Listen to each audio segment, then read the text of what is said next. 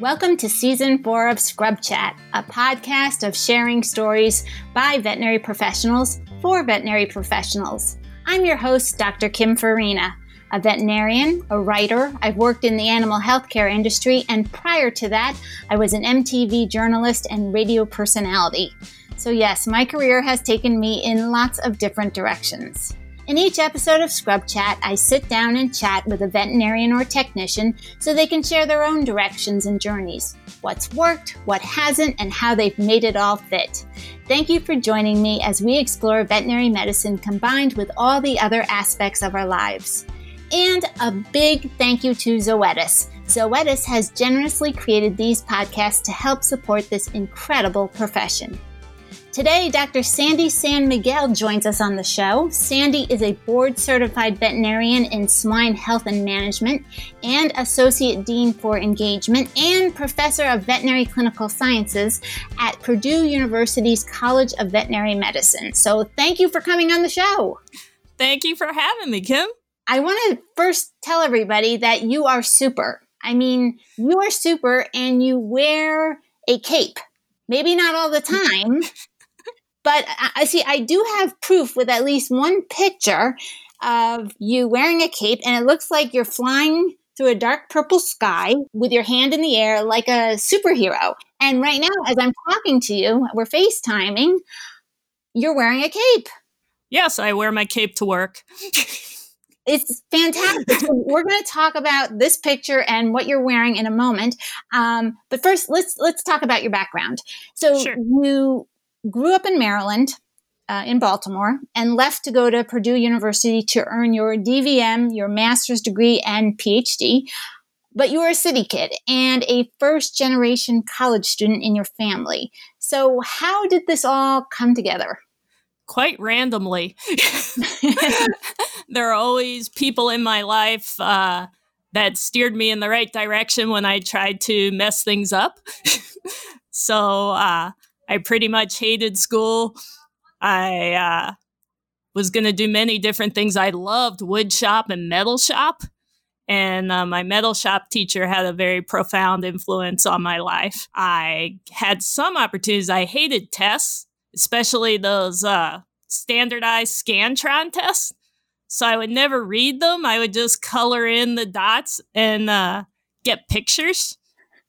And for some reason, I would score really high. So in elementary school, they decided I was gifted in math and sent me to this camp. And it was readily apparent that I was not gifted in math or anything that the other kids were gifted in at the camp. But it was a residential camp. So the teachers didn't know what to do with me. So one of them took me outside and taught me how to juggle. And I spent the next six weeks juggling while the other kids were learning stuff. And uh, came home and decided I was going to be a street performer. Money was good. I had a blast, got to work with lots of cool people, and I did spend pretty much all my time juggling and getting in trouble at school. And I got kicked out of high school. And my guidance counselor, Mrs. Hofflich, she said she would fix everything if I applied to college. So I was like, sure, I'm not going. and we sat in her office and applied to college and I got into college and pretty much continued on the same path I went because it was a way to get out of home. I juggled, shot pool, went to class, and uh, I had this teacher, Alex Rowland. He was my organic chemistry teacher, and he was really cool. Uh, I was working about four jobs trying to stay in college, and I was going to have to leave because I couldn't afford it. He told me to clean the fish tank one day and because I couldn't make rent. And I was like, why is this going to make me reflect on my life? And I cleaned his fish tank and he gave me my rent money for the month. Oh. And then I really wanted to do well in his class, right? So there was a big test on Monday and I didn't go out with my friends that weekend. And I studied for that exam. And I remember I smoked it. I got a 100 on that organic chemistry exam. And I went to find my friends, and they had all been arrested over the weekend. Oh.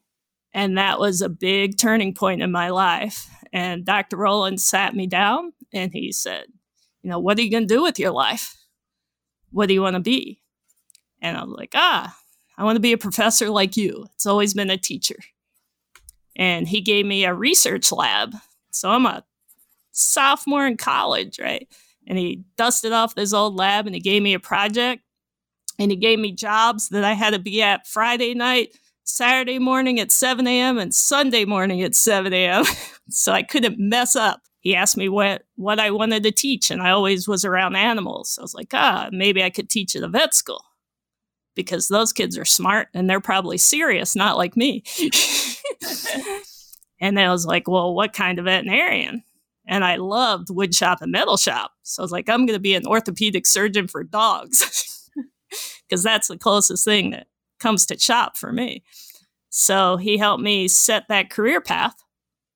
And I applied to Purdue and I got in. And uh, turns out I'm not a very good surgeon. but uh, the hog folks took me, I was working as a secretary for the unit while I was in school. And they needed an extra person to come out in the truck for a, on a hog farm visit. Mm-hmm. And they invited me out, and I just fell in love. So I was like, so I'm going to be. I'm going to be a hog vet. So as a clinician, you provided care for swine for over a decade. You also specialized in infectious disease prevention and veterinary homeland security. So you were already like, you were trailblazing because you're a female vet. You're working with swine. You're working in infectious disease. You're authoring manuscripts and book chapters. Why did you not continue down that path? I actually had some health issues. So two years after I graduated from vet school, I got severely allergic to dogs and cats. And I was able to practice with pigs for about 15 years before that caught up with me as well. So I had to change career paths. And, and how did you? Like, did, did was there was there someone? What did I like, do? I cried for a couple years now.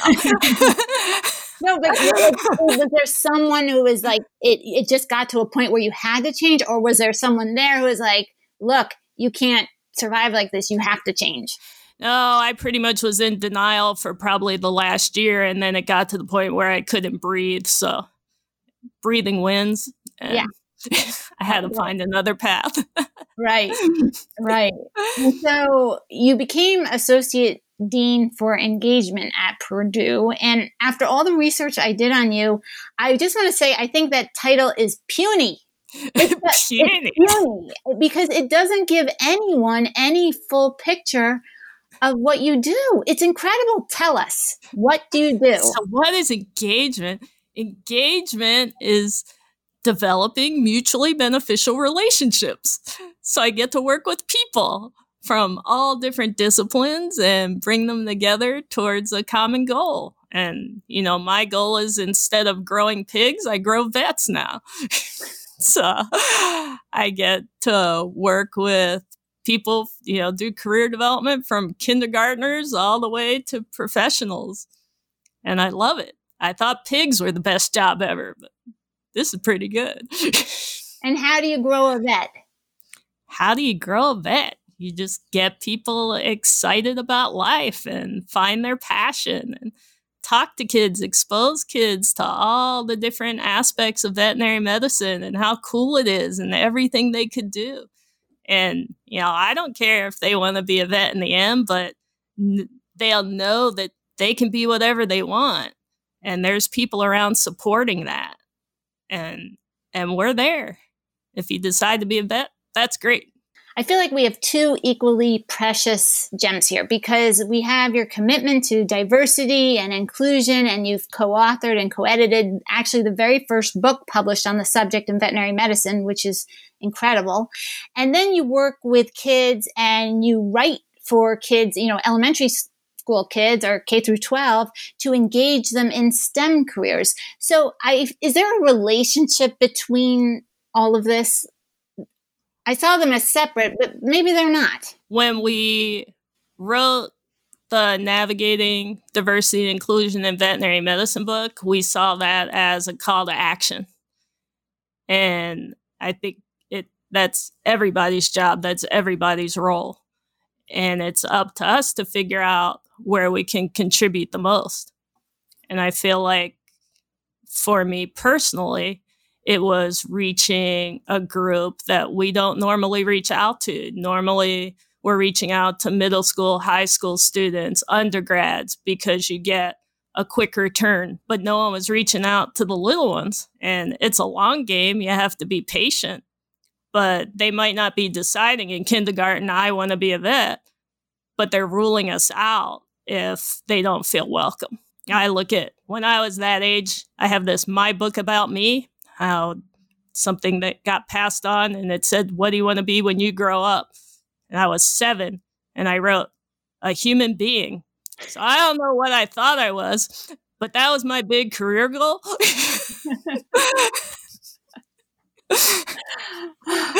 so I, I think I, I want to give some kids other options. yeah, right. You have this incredible ability to get grants for your programs. And in 2015, you were awarded a grant for inspiring future researchers in veterinary medicine with the This Is How We Role initiative. Yes. Um, now we're going to talk about being a superhero in just a second, but but unpack this This Is How We Role initiative. Well, it actually started about five years before then with a, a grant, Fat Dogs and Coughing Horses. And that was to reach out to kids, but we, we partnered with teachers and we developed the curriculum for elementary school kids and the teachers delivered it. And we were hoping we would get to be in the schools often, but we only got to go in once a year.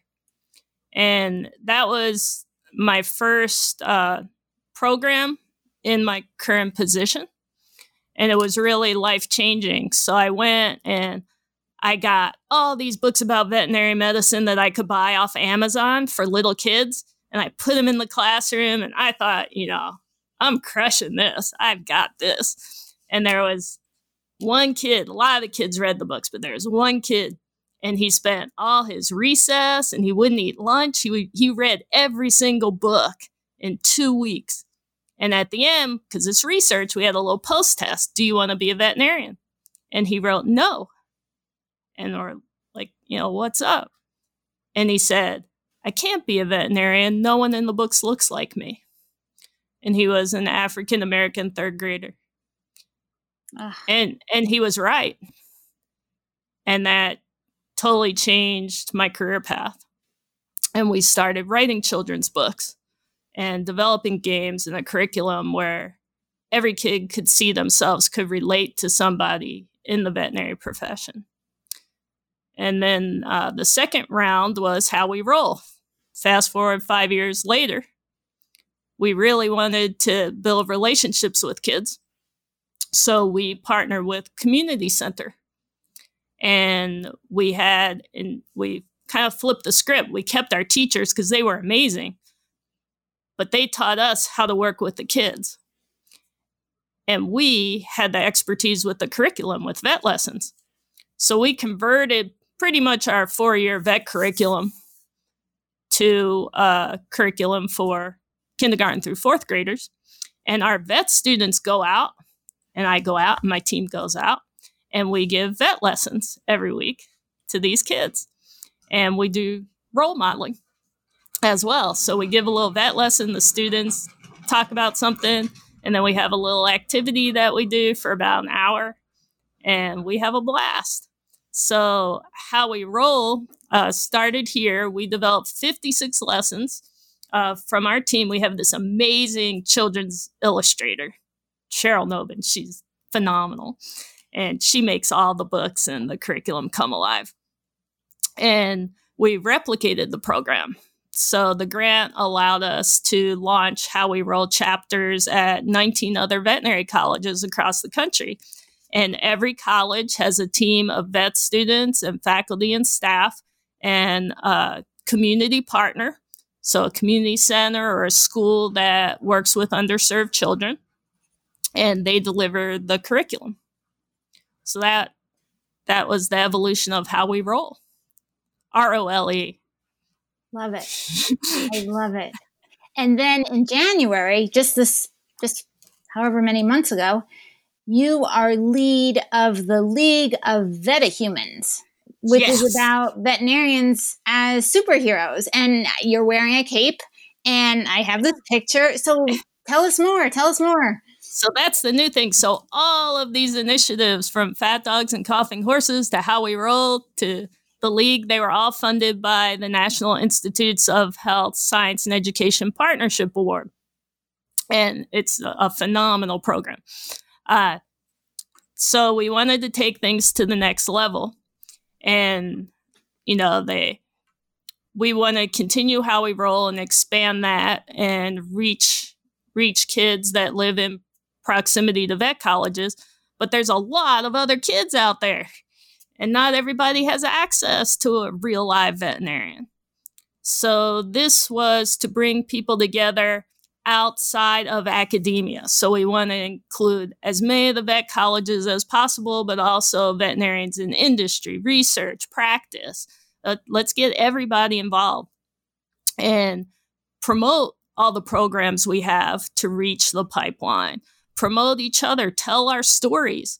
Uh, Unfortunately, our original slogan was masks off, capes on, but we want everyone to wear a mask now. So we dropped that and we're just capes on. and uh, and then uh, another initiative, though, I'll talk a little bit, is a part uh, how we role continues, but we're going to be developing superpower packs. But NIH, the uh, it was was the current lingo when you write grants, right? You have to use the right language. Right. So they wanted us to develop a, I believe, veterinary STEM ecosystem, which isn't really catchy. You know, if I said, Hey, Kim, do you want to join our veterinary STEM ecosystem? well, I couldn't really get behind that. So that was in the grant. But once we got funded, it turned into the League of Vetahumans. Everyone wants to be a superhero. Right. So the Metahuman story is it's kind of a takeoff of DC Comics Metahumans. I don't know if you're familiar. I am. So we're all born with a Veta gene, and during times of extraordinary stress, much like we're living now, that gene gets activated and we get our superpowers. And our superpowers allow us to protect animal and public health so we can flip the narrative, right? Instead of getting bogged down in the struggle, think about what superpowers are you getting and how are you going to use them to help others. So that's the league. And uh, in addition to telling our stories, for kids that don't have direct access, the little kids, we're developing superpower packs. And the research part is to test the Batman effect. So this is awesome research. All right, what's this? It is if kids pretend to be a superhero, assume that alter ego, and I'm sure it works with adults too. That's why I'm wearing a cape. They stay more focused in an activity and they learn more because they're not playing as themselves. So they lose all the self consciousness. And if you ask a kid, how did you solve that problem? They'll answer, Batman did this. So we've invented superpower packs that we're going to be testing that you get a box, the kid gets a cape, you get a shield that you can color in and put on the front of your shirt. You get a role model card, so you get to learn about a veterinary role model who's an expert in a certain area. And then you get a game that you have to play and you're playing as that veterinary superhero. And we're going to see how close we can get to the impact of an in person role model experience and then distribute these superpower packs to kids that don't wouldn't otherwise have that access. Yeah. Wow. That's the plan. I hope everyone listening wants to join. Wow. Be a vet human. Yes. See, I'm raising my hand. Count me in support the Cape Fund. Unfortunately, NIH won't support the Cape Fund, so we need to find other sources. All right, that'll come. That'll come. You know, everyone listens to this podcast. You never know. You know, there are people who are observers and maybe are aware of problems, and then there are people who do something about it. And in your case, you know you're not just signing a check, Sandy, or you're volunteering once a year. You've focused on an enormous issue and you've yelled your battle cry. Why why get off the bench and be a doer to this magnitude? I guess I see myself as quite quiet. It's just it's just me. Uh, it took me a while to figure out that hey, I can be most impactful if I'm myself, and I love working with kids, and uh, you know, I it's that paying it forward, right? Of all the people that saw something in me and gave me second and third and fourth and fifth chances. It's just wonderful to work with the kids and my adults, our vet students are phenomenal.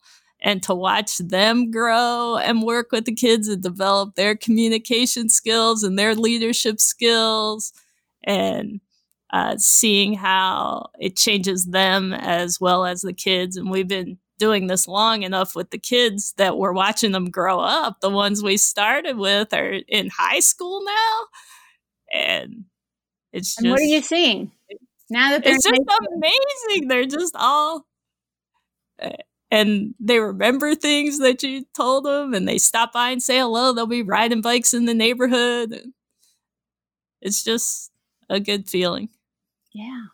Do you think if we were to rewind the tape on your life, what and, and kind of look at things, what advice would you give to young people or veterinary students or veterinary technicians who are going through school? What have you learned that you wish you knew then? I think if someone told me, I wouldn't have listened. so I don't know how worthwhile advice is. uh, I think more, you know, I would say be yourself, find your thing. Anybody can learn information, but what you do with it is what's important. You know, it's not the degree, it's your experiences that you bring to it, it's your spin. You're the ones that are going to figure out all the new ways to solve the problems. Uh, this is this is just the base. It's what you bring to it, your uniqueness. So don't be afraid to be yourself and be unique and and use all of that. Yeah. Don't try to fit in the box. Tear the box apart. Thanks for the parts. I'm building something else. yeah. And use your powers for good. That's the message I'm trying to get across now. Why not? Right? We're in this life. We have powers to do lots of things why not channel it this way? I'm fortunate that I am in a position where I can do this, that I do have the time and the resources and the support to be able to do this. What's been some of your happiest moments? It's just every day is a happy. Last week, I got a great happy. Tell I got a little letter from a kid. You know, the paper when you're learning how to write? the yeah. the big paper with the thick lines and then the dotted line in the middle so you get your letters right. Yeah. So I get find this envelope and I'm terrible about opening mail, so it came a little bit ago. and I open it up and it's a dear Dr. Sandy letter. It was from a kid that had heard one of my Facebook vet lessons. And she wrote that she'd been studying really hard in school so that she could use her powers for good.